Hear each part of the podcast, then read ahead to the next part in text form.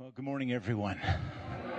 It's great to see you. I hope you are feeling more encouraged with the uh, warm and beautiful weather and the uh, prospect of summer coming, which we're going to have just a just a beautiful summer.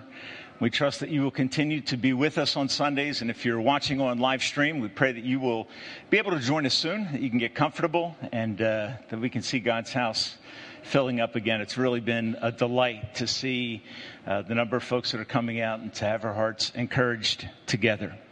Uh, two quick announcements, and then Kristen Kerr is going to make an announcement related to uh, opening of childcare uh, in the month of June. So, the young adult gathering we had last Sunday night, got a couple young couples that are organizing that ministry. We had 27 young adults. Isn't that awesome? So, that's future church. Okay, if we don't have a young adult group, we don't have a future church. It's just old people like. Oh, I'm serious. I was getting my shower this morning and I was thinking the Thompsons had a grandbaby, so they're sitting all the way in the back. And then I thought, man, we're getting. I remember meeting people that were grandparents before becoming a grandparent, okay? So uh, just real encouraging. And if you know young adults that might be interested in coming to that ministry, I would really encourage you to reach out to them and say, hey, our church is providing something like that. If you're looking for a place to fellowship with uh, people that aren't doing crazy things, but trying to love God together and be an encouragement to one another, really want to encourage you to uh, consider inviting a friend. Right after the service today, we have a newcomers luncheon. Newcomers has an interesting definition because of COVID, et cetera. So we're basically saying if you've never come to a newcomer's luncheon, you probably should come today. Okay? So uh, I think you just go out and go to the left towards the back, and uh, Pastor James will be back there and we'll give you direction. And just going to give you an intro to the church, introduce you to some of the elders from the church, and uh, just try to create a path for you to uh, get more involved in what God is doing here at the chapel. All right, Kristen, I'm going to ask you to come. I told Kristen, I said, bring your son up and then pinch him, and then everybody will know why we need nursery. He's my pawn this morning. Good morning. I'm Kristen Kiera. Um, I coordinate the childcare for Sunday morning services. So prior to COVID, for the duration of the entire service, we provide childcare for six months all the way up through five years old. You know, kindergarten, they move up towards junior church program. Um, and since COVID, we have not had either of our childcare rooms open on Sunday mornings, but we are hoping to change that very soon. Um, and our plan is to open up a modified one room for about ages two to four. We need volunteers, though. Um, right now, I have one other volunteer and myself. Um, so we are looking for teenage helpers and adult volunteers to staff that room on Sunday mornings. The goal is to have about a six to eight week rotation, so it's really not very burdensome on you. You're only on it every six to eight weeks does not require any advance preparation in any way. You just show up on Sunday morning, serve in the room, and then that kind of commitment is fulfilled uh, for that day of your rotation. So if you are interested, you can talk to me after the service. I usually sit in that back corner. Um, or you can email me as well. I know some of the church emails that have gone out, my contact is in there as well. Um, and I would encourage you, oftentimes when we make pleas about childcare helpers. Uh, the solution that people often, in a positive way, try to give me is, well, just have the moms do it which is great, and we do have a lot of mom volunteers. Um, but moms of young children are typically our most unreliable volunteers, and I say that like including myself because we have small children that are very unpredictable. Um, and sometimes getting out on a Sunday morning on time, which is what we need our volunteers to be, is a challenge. So if you are someone who is maybe past that stage in life and would love spending time with some really cute little kids on a Sunday morning. Uh, we would love to have you help us. Uh, so again, you can talk to me. I'll be in the back there, um, or you can reach out to me via email. But we need adult volunteers and teenage helpers. So if you are fall in one of those categories, please reach out and let me know. Thank you.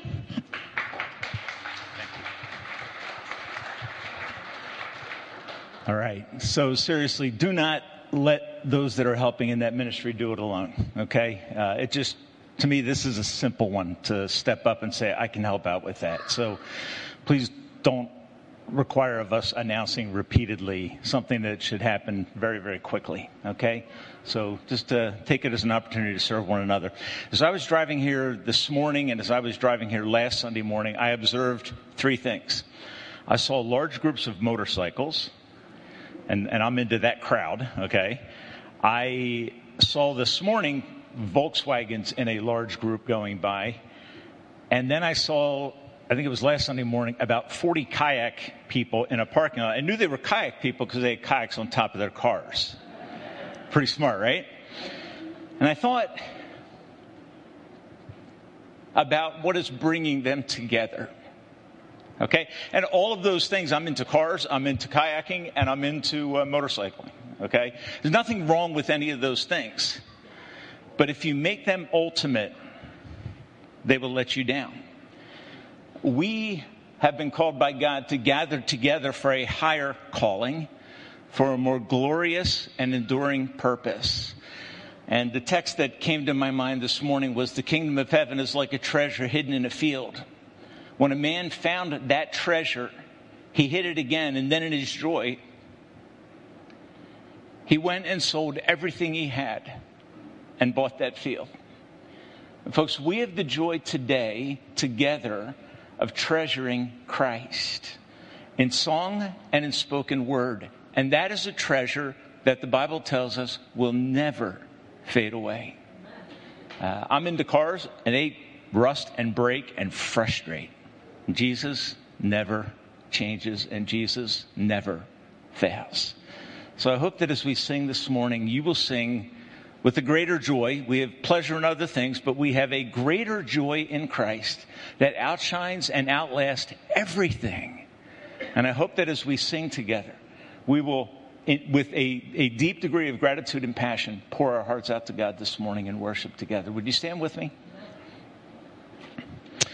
Father, as we come this morning, we have come not for a trivial purpose, but for a purpose that calls for everything from us, to sell everything and buy that field.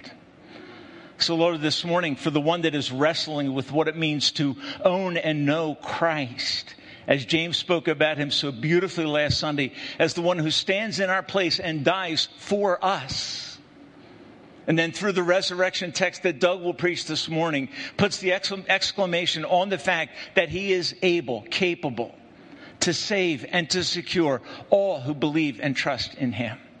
So, Lord, my prayer this morning is that you would make us aware of our sinfulness so that we can see the glory of forgiveness through Christ. So, Holy Spirit, please, please meet us as we sing together. I pray in Jesus' name and for his glory. And all God's people said, Amen. Let's worship.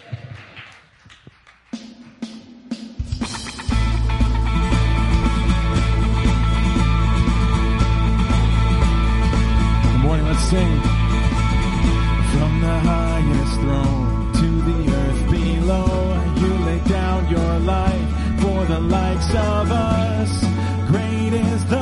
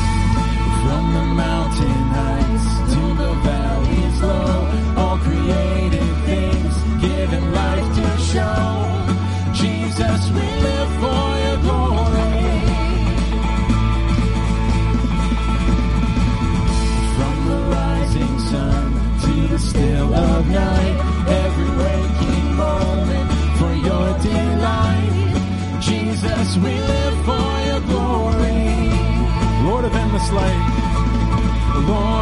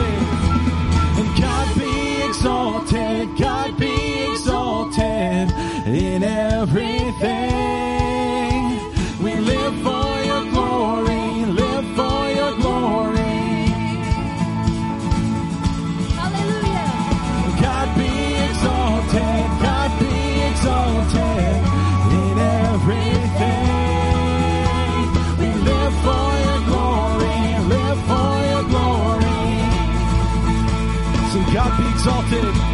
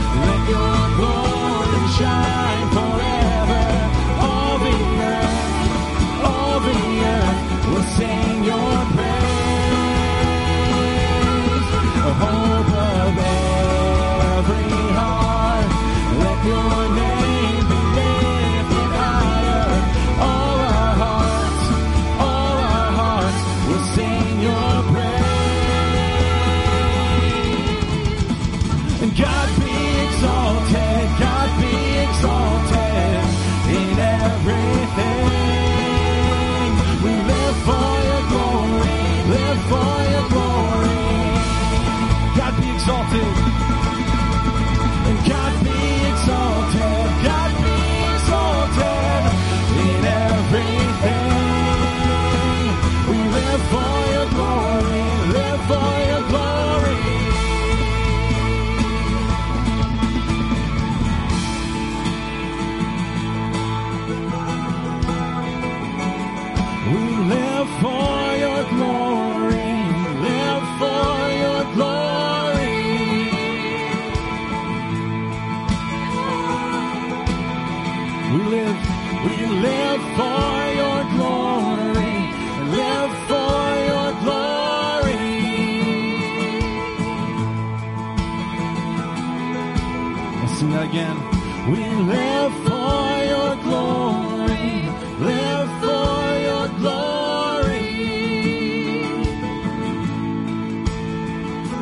So I'll stand.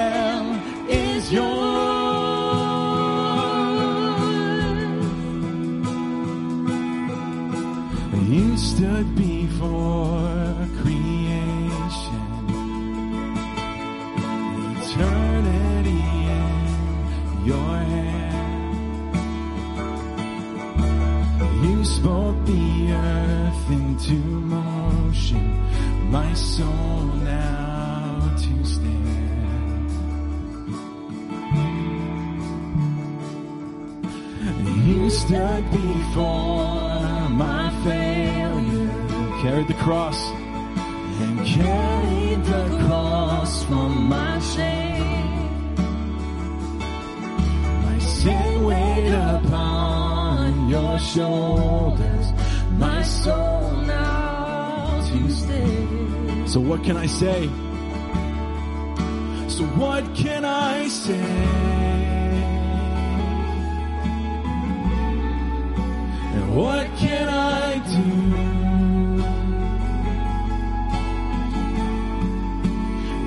For this heart, oh God, completely to you. Yes, Lord, we give our hearts to you. So I'll walk. So I'll walk upon salvation.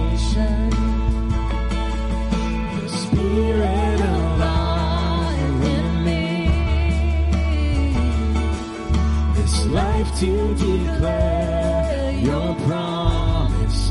My soul now to stay. So what can I say? So what can I say?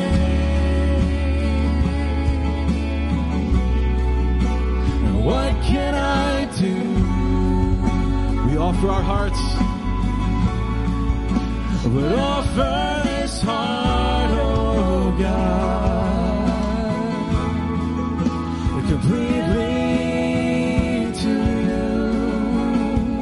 So what can I say? So what can I say? And what can I do? We offer our hearts, but offer this heart, oh God.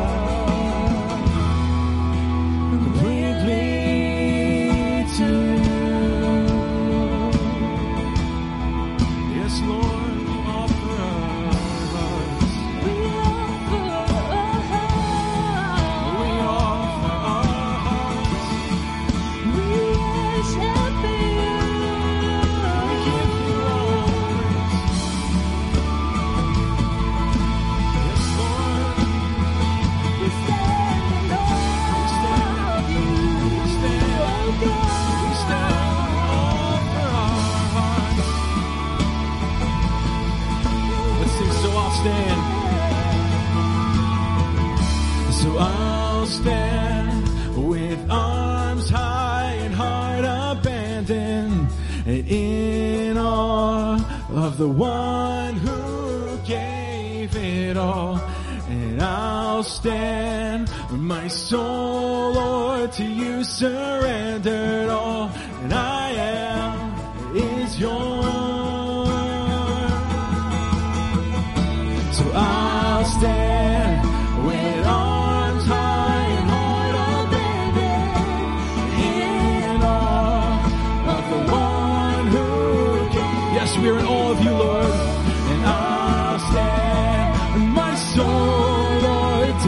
deserve.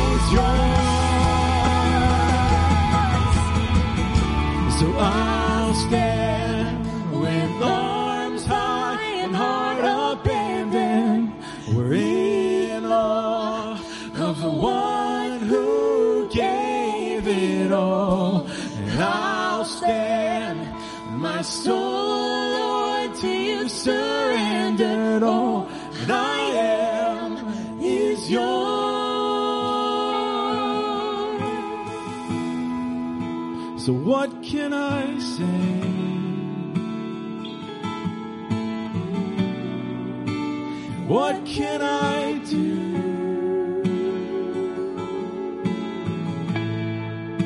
But offer this heart, oh God. Yes, we offer our hearts completely to you. So what can I say? So what can I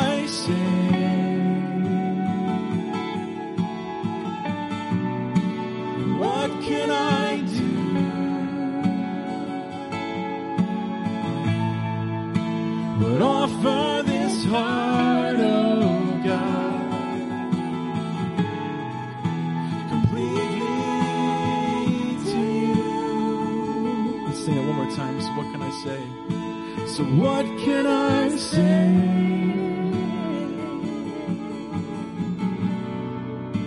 And What can I do? We come to the altar.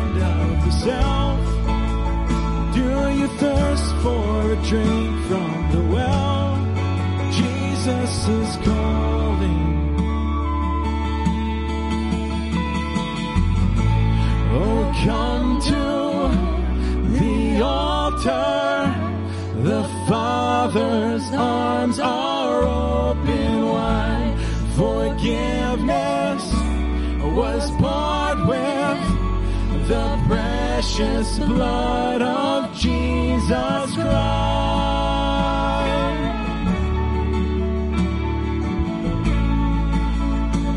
Sing, leave behind your regrets. Leave behind your regrets and mistakes. Come today. Come today. There's no reason to wait. Jesus is calling. Bring your sorrows sorrows and trade them for joy. And from the ashes a new life is born. Jesus is calling. Oh, come to the altar, the Father.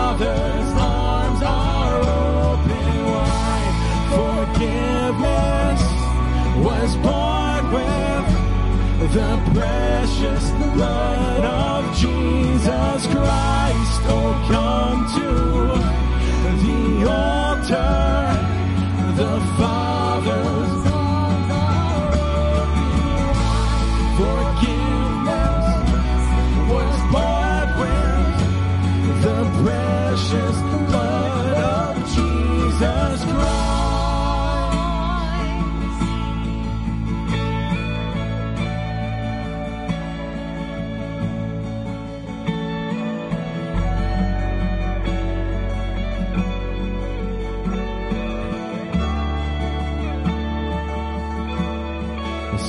a Savior.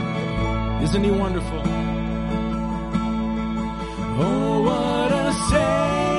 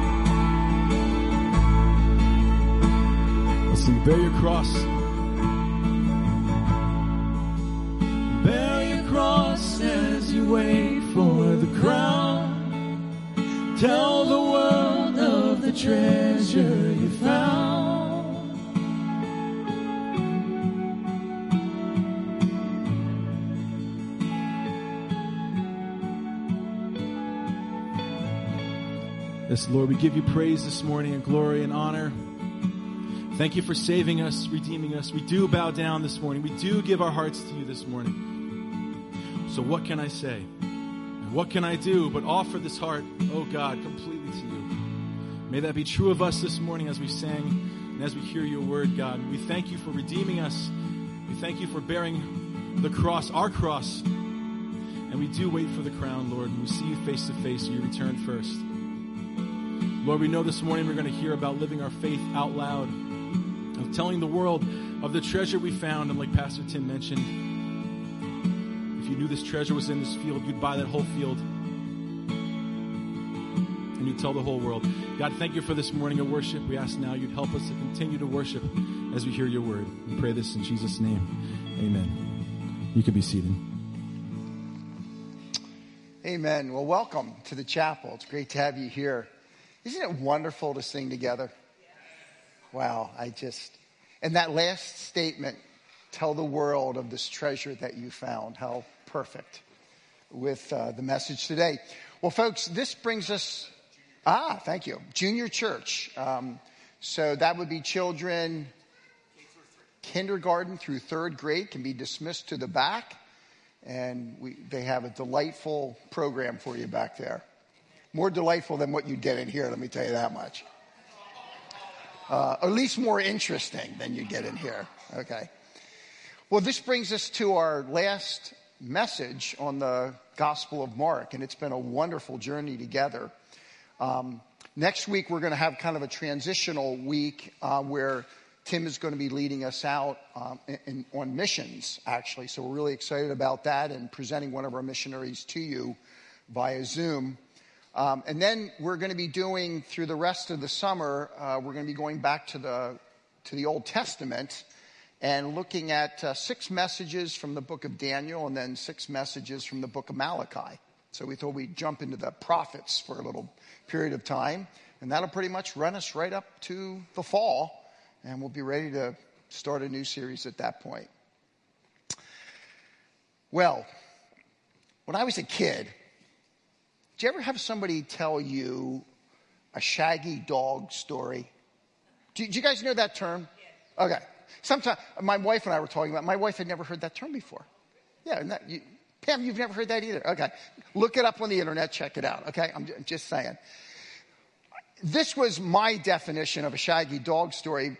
It was, they would take you through this story and they would wind you through it. They'd spin all this yarn.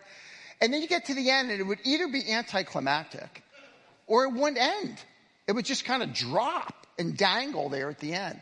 They kind of bothered me, to be honest with you. I was online this week. Uh, Barnes and Nobles has this monthly um, newsletter and they had one that went, that came out in December of 2016 that said six famous novels that don't have an ending. And they purposely lead you to the very end of the book, and then purposely the author doesn't quite finish everything. And, it, and it's all part of their rhetorical strategy. Authors do that sometimes. That's not something that only happens, though, folks, in contemporary, with contemporary novels. In the ancient world, you would often find something very similar. Did you ever wonder how the book of Jonah ended? I mean, you know what I mean? You have this, you finally get to the end, Nineveh has been saved, and God's having this discussion with Jonah, and he's pleading with Jonah, but we never find out how Jonah responds. And purposely, the author leads us to this ending and then just kind of drops it. And in the case of Jonah, because it's being turned back on the audience or the reader. It's a brilliant way to bring us as readers and audience right into the story and then say, So, how will you end the story? Do you see?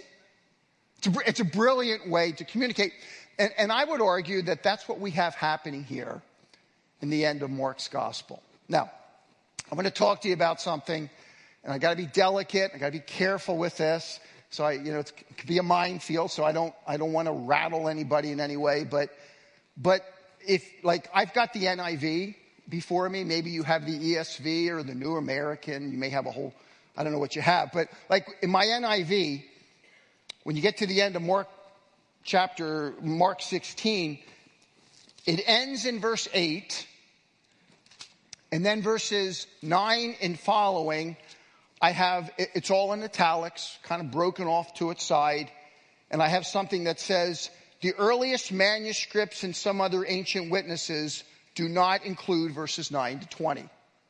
Do, do you have that in the back of yours too? Yeah, I mean, if you have a contemporary version, they're going to put some note there. And you, so you look at that, and, and, and, and sometimes that can kind of make people nervous. They're saying, whoa, so does Mark end in verse 8? Or do you include those last 12 verses? Does this happen often in the New Testament? The answer to that is no, it doesn't. Two times in the entire New Testament do you find a 12 verse section that some scholars debate was that there in the original or is it maybe a true story that was just kind of put in by a later scribe and found its way into some of the manuscripts you find this at the end of john chapter 7 verse 53 to 8 11 that's 12 verses. And you find it here at the end of mark chapter 16 so i'm going to give you like a really three minute overview of what's called textual criticism. Like i don't even know why i'm doing it but i'm going to do it okay? Just so you know what happens. Like, how do we actually get our English text? Well, there was an original text. Paul sat down and wrote. Mark sat down and wrote the Gospel of Mark. And we're actually told that he got a lot of that information directly from Peter, from one of the early church fathers, a guy by the name of Papias. And Mark is writing about 20, 25 years after Christ dies. Christ dies in 30, around 55.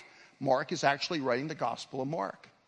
So you have the original text, and then what they did is they started copying those texts because texts get old. And, and initially, they, they wasn't. We, we call this a book form or a codex. They just had it on scrolls, and they got old. And so somebody would copy that, and then they'd make multiple copies of that, and you can find over 5,300 Greek manuscripts of our New Testament. We have a multiplicity of manuscripts. And when you look at all that, you go, well, yeah, but are there all kinds of differences? 99% of it is absolutely, really unquestioned. And there's, there's a percentage where scholars develop what they call textual criticism. And, and what, what they tend to do, I don't even know if I, I, didn't, I didn't put it on here. What they tend to do is look at two things. They look at all the manuscripts that have been written on that particular book. They look specifically at the ones that are early, because they think the earlier the better. And then they look at how those manuscripts are distributed. I mean, do you find it in, in, in the West and in the East? And, and so th- there's a whole science that goes into looking at the manuscripts. And the other thing they do is they go and they say, okay, okay, if Paul wrote that, or if Luke wrote this, or if Mark, is that consistent with what they write elsewhere? Is that their style of writing? And one of the things you'll find when you come to Mark, Mark chapter 16, I, I know I've worked through the Greek of Mark's gospel. When you come to Mark chapter 16, verses 9 and following, the style of the writing is different than the style of the first 16 chapters. Now, are you saying then that that stuff isn't true at the end? I'm not saying that at all. One of the things that you can find is that every verse in Mark 16, verses 9 to 20, I should have thrown verse 16 in there too, sorry, forgot, is paralleled in some way elsewhere in the New Testament. Okay? So it's like, well, then we're losing all this. No, we're not. We're not. And, and, and what happens is manuscripts are copied, and at some point, we have what we call a critical text, where somebody looks at all those manuscripts and they try to write down what they think the original Greek was based on the science of what's called, and sometimes in art, called textual criticism. And they come up with a Greek critical text. And we've had several of them over the last couple hundred years. And then from there, English translate, a, a, a translation is actually taken from that Greek critical text. And so you'll find in some Greek critical texts, they'll say when you get to the end of Mark 16, although this stuff was true, authentic, but probably not directly written by Mark. And then that finds its way into our English translations. So I say all that to say our scripture is reliable. No truth teaching of the scripture, no doctrine is affected by this one way or the other. And this particular section in Mark, as you can see, has parallels throughout the New Testament. Do you see? And I, I think, if I had to guess what happened, I think a later scribe came along and frankly, when he read the end of verse 8, said to himself, But the story didn't end there. The women did go and they did talk to the disciples, and the disciples came and found an empty tomb, and Jesus appeared to them, and then he met with them, and then he was ascended, right? All that stuff. And I think a, a later scribe was just merely finishing out the story. However, I think he was missing what Mark wanted to teach us. Because I think what Mark wanted to teach us is what will you do with the truth of the resurrected Lord? Do you see? So that's how I want to proceed. I hope I haven't like thoroughly confused you. And folks, you can rest assured in the accuracy of the text that we have before us. So only two passages of significance, this one and the one in John. Do you remember, Tim was, maybe you don't remember this, Tim was speaking a couple weeks ago. And remember he used the expression, this is a sandwich effect, where you talk about Peter, and then you talked about Jesus, and then you talked about Peter again. I would argue you have a sa- sandwich effect here again. You're gonna, we're gonna get introduced to some women. And then we're gonna pop off and we're gonna talk about Joseph of Arimathea. And then we're going to come back and talk about the women again. And you're going to see some similarities and some differences between the women and Joseph of Arimathea. And then purposely, the book is going to end by Mark. Does Mark know how the story ended? Well, yeah, he's taken all of his stuff from Peter. It's been 25 years. Of course he does. And his audience does too but he purposely holds it back just enough to turn it back on you. Watch what he does. Mark chapter 15. I want to go ahead and begin. I don't know if you can see this real well. Um, so this this is a, a model of, of of the first century Jerusalem, the temple complex, and and it's believed by most scholars that when you when you come right outside of the uh, city itself, if you can see where the little hill is, that is probably where Christ would have been crucified. And we don't know this for sure, but it's very possible that, that Joseph of Arimathea's tomb was just off to the right, maybe about 60 yards from that cross, roughly. Okay? So I'm going to leave that up as we kind of talk our way through this story. Chapter 15, verse 40. Listen to what happens. And folks, just be careful. I want you to enter into this story and really let, us get out. But you're going to find out at the end, Mark's turning it back on us. He's coming to us. He's coming back to us. So just watch what he does. Verse 40. Some women were watching from a distance. Among them were Mary Magdalene, Mary, the mother of James the Younger and, and of Joseph, or probably better, uh, Joseph. Um, but anyway, uh, and, Salome. In Galilee, these women had followed him and cared for his needs. Many other women who had, had come up with him to Jerusalem were also there. So, James had preached last week on the cross of Christ. And one of the things that, that Mark wants you to know right up front is there was a lot of women there. And some of those women were for Christ, some of them weren't. They were just there watching what was going on. But in that large group of women, there were clear female followers of Christ. Women who had ministered to Christ throughout his ministry, provided meals. I mean, how would guys ever live without somebody providing meals for them? You know what I'm saying? Right? I mean, like you start reading, you go like, I get that one. It makes a lot of sense to me. But, and, and serving and helping and uh, all the stuff, all those kinds of things, which was really unusual for a rabbi in the first century to do. But Jesus embraced all, men and women. There was nobody excluded. And so we read here in particular that there's, there's a host of women there that had followed him in Galilee, and three are looked at in particular. Mary Magdalene, we don't know a lot about her. We know that uh, demons were cast out of her. And then the second Mary, we're not sure exactly who she is. Mary, the mother of these two guys. Now, here's what's interesting. Those two guys are mentioned one other time in Mark's gospel, back in Mark chapter 6 and they're two of Jesus' half brothers. So, some scholars argue that the second Mary is Mary, the mother of Jesus, but she's being described in a little bit more of a distant way. I lean, it's a minority view, but I lean more toward that position. If it's not her, I don't know who she is. Okay, I don't know. So, but you have you have Mary Magdalene, the second Mary, and then Salome, probably the mother of two of the disciples, James and John. And what Mark does is he purposely tells us that these women are watching from afar. It doesn't mean they don't get closer at some point in the crucifixion.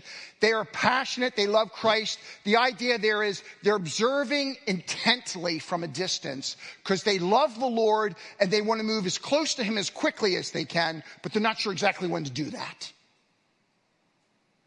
So you're introduced to these ladies who are a little bit of a distance. And now we're going to be introduced to Joseph of Arimathea. Look at what he does. Think for just a moment.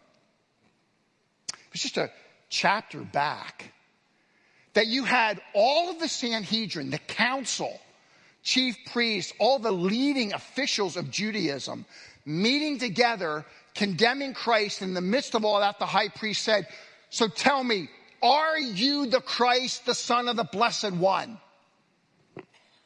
And Jesus said, I am. And you ain't seen nothing yet. Paraphrase.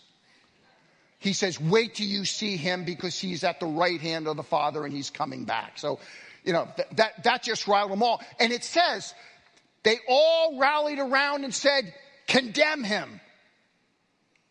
Do you know who Joseph is? He's a prominent member of this group. Look what the text says. Look at verse 42. It was the preparation day. If you remember, they would often figure their days from sunset to sunset. And so here it is Friday afternoon, Friday night, sunset, it's Sabbath. And the Jews had a custom, you can read about back in Deuteronomy 21, you can read about it in other Jewish literature, that they wanted, if somebody died, they wanted to get them in, in, in, in the tomb before, before nightfall, and certainly before the end of that day, and certainly before a Sabbath. So it says, it was preparation day. That is the day before Sabbath. So it's Friday afternoon, getting real close to Friday night. So as evening approached, Joseph of Arimathea, a prominent member of the council, he wasn't just like some guy that slipped in the back. He was one of the lead guys when you would get together and say, Hey, what do you think we should do? Joseph of Arimathea, what do you think we should do? Do you see? He was that significant. Now, was he at that prior meeting when they condemned Christ? I don't know. You know, maybe, maybe he was, maybe he wasn't. Text doesn't tell us. All I know is everything that the council had done troubled him. And so here he is, a prominent member of that council, who was himself waiting for the kingdom of God. The other gospel writers tell us he was a disciple of Christ, but a secret one because he feared the Jewish council. You know what I love about this text? Here is a guy who lived in the shadows. Do do you ever find yourself in a position where you ought to speak up for Christ in a setting and fear just overcomes you? No, no, we, we, we've all done it, right? When you, you've gone away and said, nuts, I should have said. Lord, I'm sorry. Ugh, what, right? I mean, we all have those experiences. I wonder how many of those this guy had. How many times his soul was probably turning inside of him saying, What am I doing? I believe Jesus is Messiah. I don't understand all what's going on here, but I believe he's Messiah. I believe he's the one that's going to bring in the kingdom somehow. But in this moment, Joseph comes out of the shadows.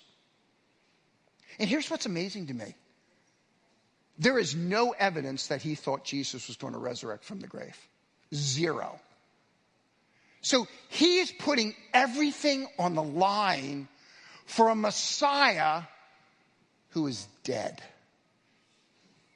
Do you see that? I mean, that's courage like off the charts.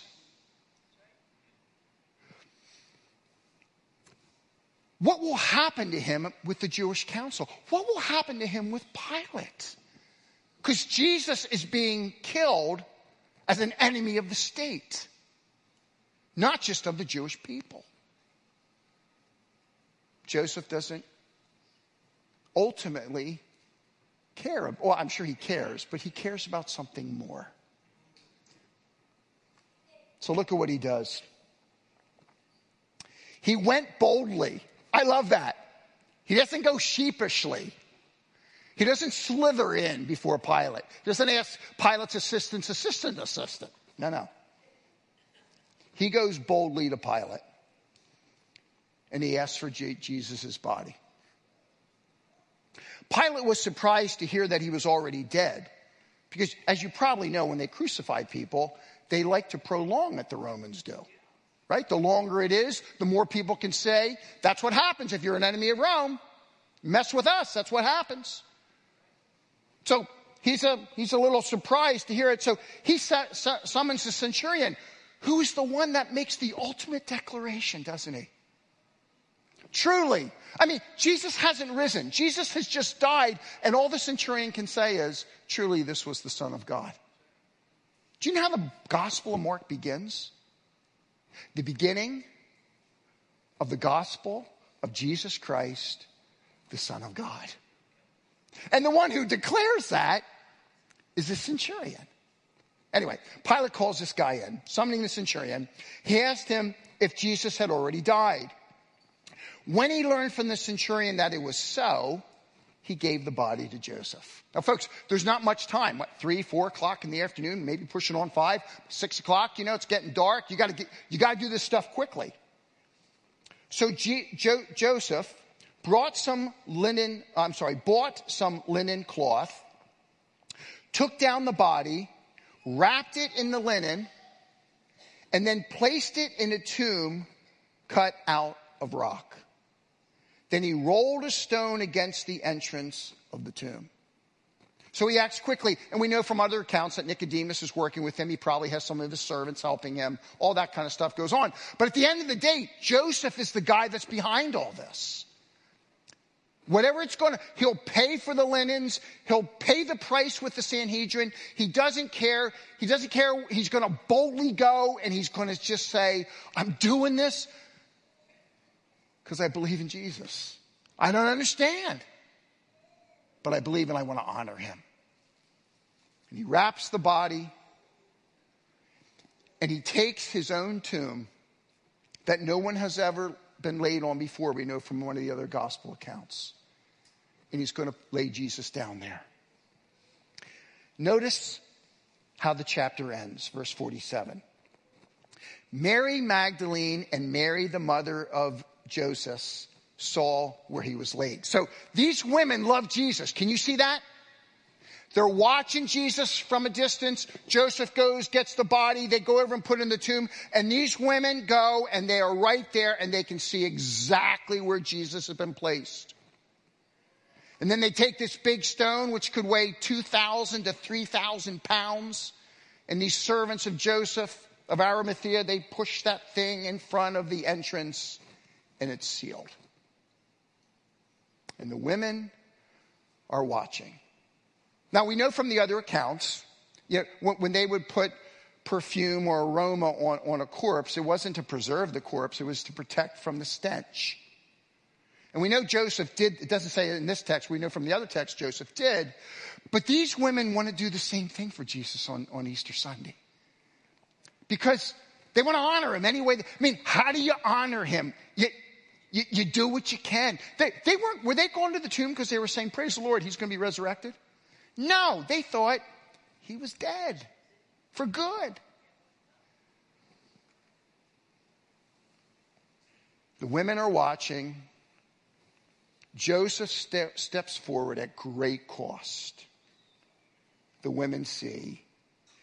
And now it all, it's all about the women in chapter 16. Look at what it says. When the Sabbath was over, Mary Magdalene, Mary the mother of James, and Salome bought spices so that they might go to anoint Jesus' body. You know what I find to be really ironic? They weren't going to be able to anoint his body with those spices, were they? Do you remember a couple chapters back when another Mary anointed Jesus, especially when he was living? Remember, she poured the ointment on him, and, and, and Jesus said, She's doing this in preparation for my death. Basically, he's saying is, Ladies, this is the only shot you get at me. did, you see? Right? Right? Uh, because this is it. Because when these ladies came, it was too late. So they bought spices so they might anoint his body. Very early on the first day of the week, just after sunrise, it's Sunday. They were on their way to the tomb and they asked each other, because this was, they had two problems here. The first problem was you got three women and you got a 3,000 pound stone. You know? I mean, that's that, that you know, so there, you can see like, hey, what about the stone? I didn't think about that one. What are we going to do about the stone? Oh man, I, maybe there'll be some gardeners around or something. I don't know. I don't know what they thought, but, but, but they picked up on the fact that this was going to be a little bit of an issue. Who will roll the stone away from the entrance of the tomb? But when they looked up, they saw that the stone, which was very large, had been rolled away. So they're going like, what do you, what do you think? I don't know. You know, I, I, I, you know, I, maybe you get, I don't know what they were saying, but they're, they're thinking about whatever. And they come and they go like, whoa. That stone was in front of there when we left last time. And now it's rolled away. And it wasn't so that Jesus could get out. It was so that we could go in and see that he wasn't there anymore. Right? So problem one is taken care of. Now they're thinking we're going to go in, we're going to anoint his body. And so you have here just a picture of the way it, would have looked like. In antiquity, if you look there on the left, that this is just a sketch from an artist, you can see there's the tomb entrance, and then you would often go in and you would have niches, sl- these slabs, niches, and you would go in and, and they would lay the body down there for an extended period of time, and then when the flesh would rot all off, they'd come back sometimes a year later and they would take just the bones and they'd either put it in, into a, what's called a, like a bone box, or sometimes they had these holes actually in there and they just literally pushed the bones in there. And you can see why people talked about people getting gathered to their fathers. I mean, it just kind of all made sense because they would put these bones together. But anyway, they would, they would go in and they would lay the body on that, on, on that, as my wife says, I call it a niche. In the French, it's niche. So I'm just, just, just so we're good on that, honey. All right. So on the niche or niche, whatever you want to call it, but th- those stone slabs, you would, you would find them putting the body. So when they came, they would have seen something like on the right there, a huge rock. It's rolled away. Here's where it really gets tense for these ladies when they go inside. Verse, verse 4. I'm sorry, verse, um, verse 5. As they entered the tomb, they saw a young man dressed in a white robe sitting on the right side, and they were alarmed. Would you be? I mean, I mean, they're going like, hey, well, the rock's away. And then they go in and, hi. Who is? I mean, what's going through your head? Like, where, where's the body? Somebody take the body? What? Who is this guy? Like, he's in white. It looks angelic to me. Like, I mean, it, it was, I mean, just try to think about all that. Do you ever, I mean, do you ever have somebody scare you when you come around a corner? Rah! You know, you're like, right? I think that's kind of what they're like. They go like, wah! Right? Same kind of thing, if you think about it. Something like that. So they see this young man dressed in a white tomb, and, and the man speaks. The angel speaks. Look at what he says. Don't be alarmed. That's easy for him to say. Okay. But you know what's fascinating? When you read the other gospel accounts, God always moves toward his people to relieve their fear. But the soldiers in Matthew's account, the soldiers, the angel does nothing to relieve their fear. Nothing. They just run. And so, women who are alarmed, the first words out of this angel's mouth is, You don't have to be alarmed. Yes, you're standing in the presence of an angel. Yes, the body's gone, but you don't have to be alarmed. Here's why. You're looking for Jesus, the Nazarene, who was crucified. And they, uh, can, how would they have responded there? I don't know. Maybe they'd be going like, yeah. Okay. He has risen. He's not here. See the place where they laid him. You ladies saw the body taken in and laid there. And you saw the, the stone rolled back. You knew it was there. But he's gone. Go tell his disciples and Peter, and Tim mentioned this also the other week, but I thought it was so good. Isn't that so special? That, that the one disciple who not only fled, but just repeatedly denied Jesus. Jesus says, when you go, make sure Peter's included there. Because I got something for that guy. Okay? Anyway, go and tell his disciples and Peter He's going ahead of you into Galilee. There you will see him, just as he told you. You go back to Mark chapter 14, Jesus specifically tells them, guys, you're going to deny me, you're going to run, you're going to flee, all those things are going to happen, but I am going before you to Galilee. I'm not finished with you. And from there, I will send you out to reach the world. He's already promised it. And this angel is saying the resurrection is a reality. Christ's promise of the furtherance of his kingdom through his people is a sure promise. It's a reality. It's going to happen. Ladies, the first ones to witness the empty tomb, you get to be part of all that. So, so go and tell. Now here's what troubles us is verse 8. Trembling and bewildered, the women went out and fled from the tomb. You know the last time that word fled is used? When the disciples fled. So, so you know, you begin reading this, you're saying like, oh, that doesn't sound real good. And then he ends by saying this They said nothing to anyone because they were afraid. And then Matthew, I mean, then Mark puts down his pen, quill, and he's done.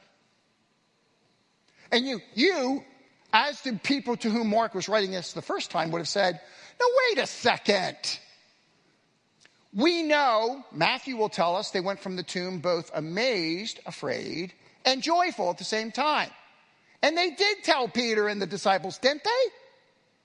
So Mark is specifically telling us that initially, their initial response was crippling fear. And at least initially, they fled like the disciples and didn't initially tell the disciples. And then he stops. And you go, Mark, that seems like a really strange ending. What happens to you as the reader? You read that and you say to yourself, What are they nuts? Jesus is resurrected. Go and be part of all this for heaven's sakes. Or does Mark want you as the, ask you as the reader, what about you? You've read the whole story. You know how it ends. You know what they do after this. It's not a shocker when you read this the way it was for them when they first experienced it because you've known this for 25 years. What have you done with the reality of the resurrection? Something interesting to me. When you think of Mark's gospel as a whole, you have on the one hand the question being asked again and again and again Who is this? Did you notice that working through Mark's gospel? I mean, again and again and again. So I've listed the people of Capernaum, religious leaders, disciples, Jesus' hometown, Herod Antipas. I mean, everybody's going like, Who is this? And the centurion at the cross says, He's the Son of God. And he didn't even know he was going to resurrect. And at the same time, running through Mark's gospel, you have this shh, more than any of the other gospel writers. Mark has these accounts where Jesus does a miracle and then Jesus says, Don't tell anybody. You come to the transfiguration. Peter, James, and John, they're with Jesus. They see all the glory and they go, Oh, this is incredible. Wait to it. Jesus says, Don't tell anybody until after I've resurrected. Shh. Shh. Shh. Why? Because he doesn't want people to misunderstand what it means for him to be a Messiah. You cannot understand Messiah for who he is if you don't understand death, burial, and resurrection of Christ. You can't. And so he's constantly holding them back. No, no, that's not what I mean by Messiah. No, no, I don't mean that either. No, that, yeah, I, I do miracles, but don't think I'm just a lucky charm. No, no, no. You, you see? All the way through the gospel, shh. And then you come to 16.8 and the text says, go tell! Cut loose! Don't hold back! This is the story, and it's ours. So I would argue that Mark ends his book telling us as the readers this to courageously live out our faith out loud because Jesus has risen victoriously from the dead. The resurrection is not, well, you know, it's just a really pleasant story. You know, it makes me feel good. No, it's a reality that has literally changed the world. If Christ never resurrected, you could never be guaranteed or know that you could be forgiven of your sins and go to heaven when you die. The resurrection is God saying, death and sin will no longer have power over those that trust my, my beloved Son. And when you fall before Christ and you say, I want you to be my Lord and Savior, and one fell swoop, you are brought into the kingdom of God and saved. The resurrection is foundational to our faith. With it, we have nothing. We are lost. But it's true. And isn't it wonderful that the first witnesses were women?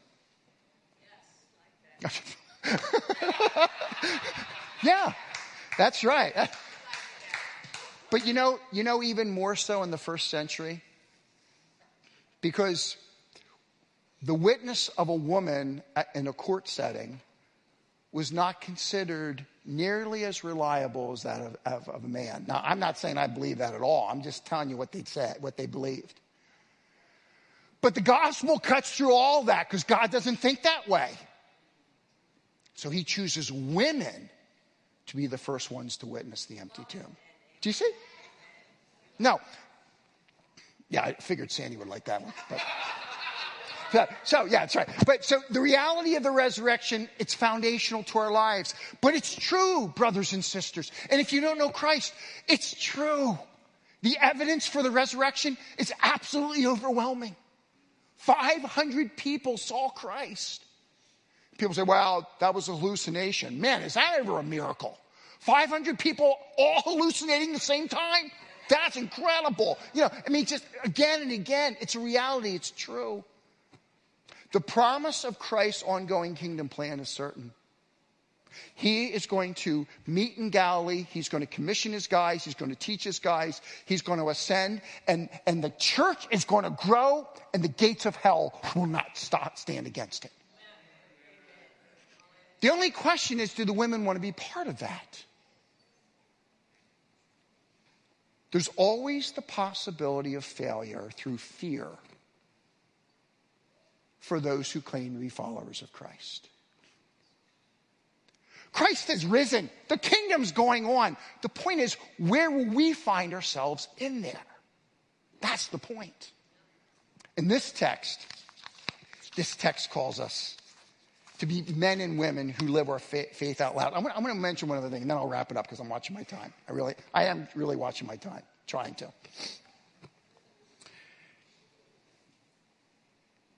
For the disciples, all their failure was temporary. Mark's audience know that the women ultimately went. He knows that. He's trying to turn it back on us. Do you get so fear driven sometimes that you don't tell, that you're not part of what God is doing by living your faith out loud? The women ultimately obeyed. Peter and the disciples who had also fled ultimately would be God's mouthpiece to get the gospel out on Pentecost. John Mark, maybe he was, I think he probably was, we don't know for sure, but he was probably the guy who ran, remember, remember when they came to arrest Christ?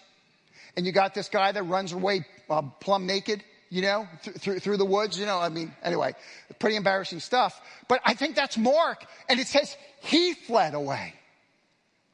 And Mark is going to have other problems through his ministry. He's going to go on a missionary journey with Paul. And it's not going to go so well. And he's going to say, I'm going home. Halfway through the trip. Paul's going, You can't do this. And so I'm done. And he just goes. So much so that on their second missionary journey, Paul and Barnabas are ready to go, and Barnabas said, Let's take John Mark, the writer of the Gospel Mark, with us. And Paul says, Not on your life. That guy is not going with us again. We can't have a failure halfway through the mission trip. It's too important. The mission's too important. So much so that there's a rift between, so Barnabas took Mark and Paul went with Silas and they went their separate ways. You know what I love?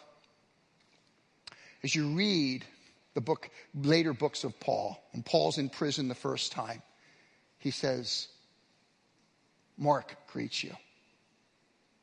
And when you find Paul in 2 Timothy shortly before his death in his second Roman imprisonment, he says, Send John Mark with you, for he's profitable to me for the ministry.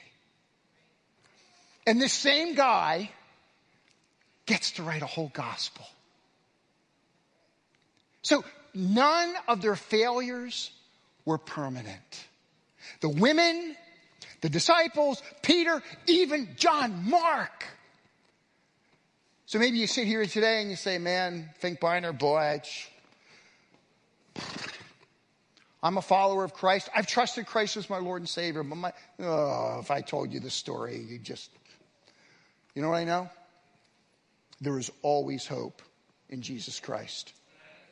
His spirit can always take you and transform you if you will come before him and say, I'm not much, but you got me. All of me. Use me however you see fit. And he will. He will. so that you and I can go out and courageously live out our faith because we believe Christ is the victor over death.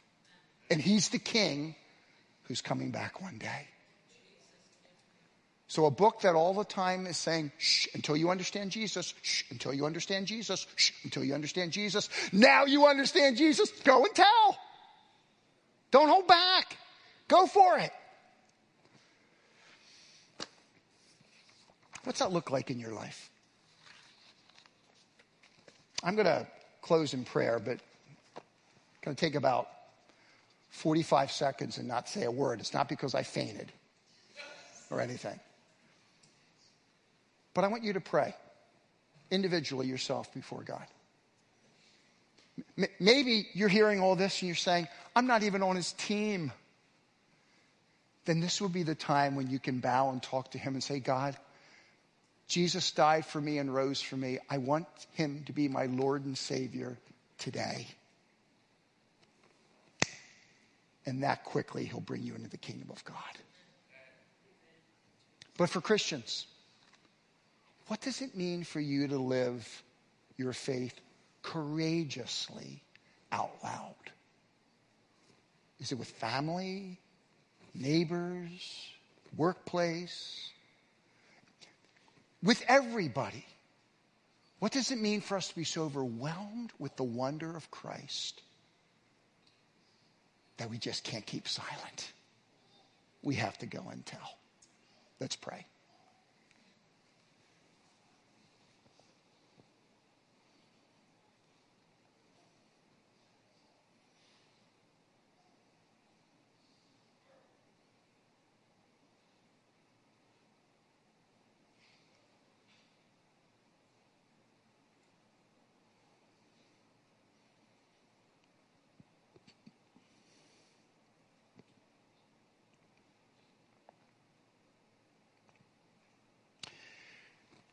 Father, if we look at ourselves, we so often see failure.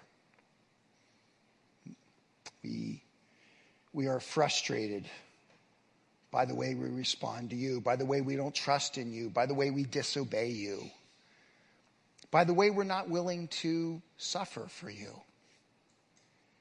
As believers in our heart of hearts, we want that because we want you.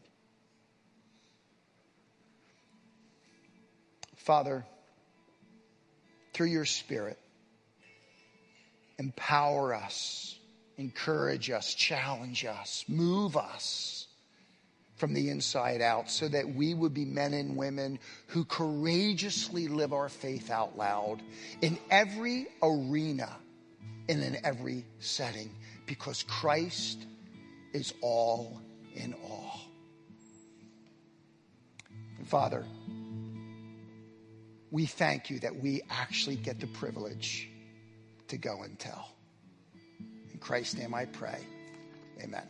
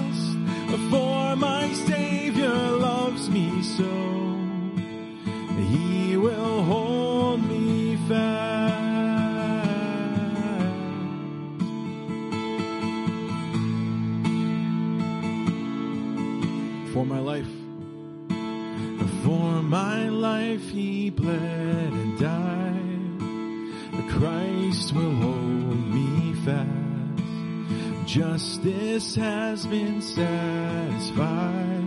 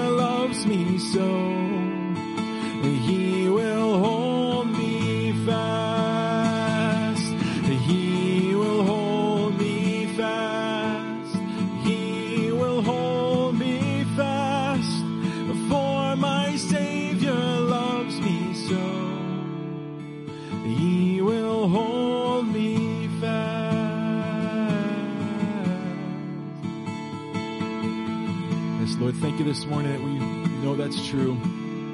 Your sacrifice for us, your death on the cross, your going, your willingness has set us free. And we have confidence going forward in our lives that we are ultimately set with you. Hell cannot win if we believe in Jesus Christ as our Savior and have confessed our sins. Bad things can happen, we know that's true. But ultimately, you win, and through you, we also win. God, thank you for your plan. Thank you for the writers, Lord, of your word, for the inspiration, and for even how they're failures, because they're just like us. We thank you for this time we can spend together worshiping and hearing your word. Be with us now as we go into our weeks and help us to live our faith out loud. We pray this in Jesus' name. Amen. Have a nice week.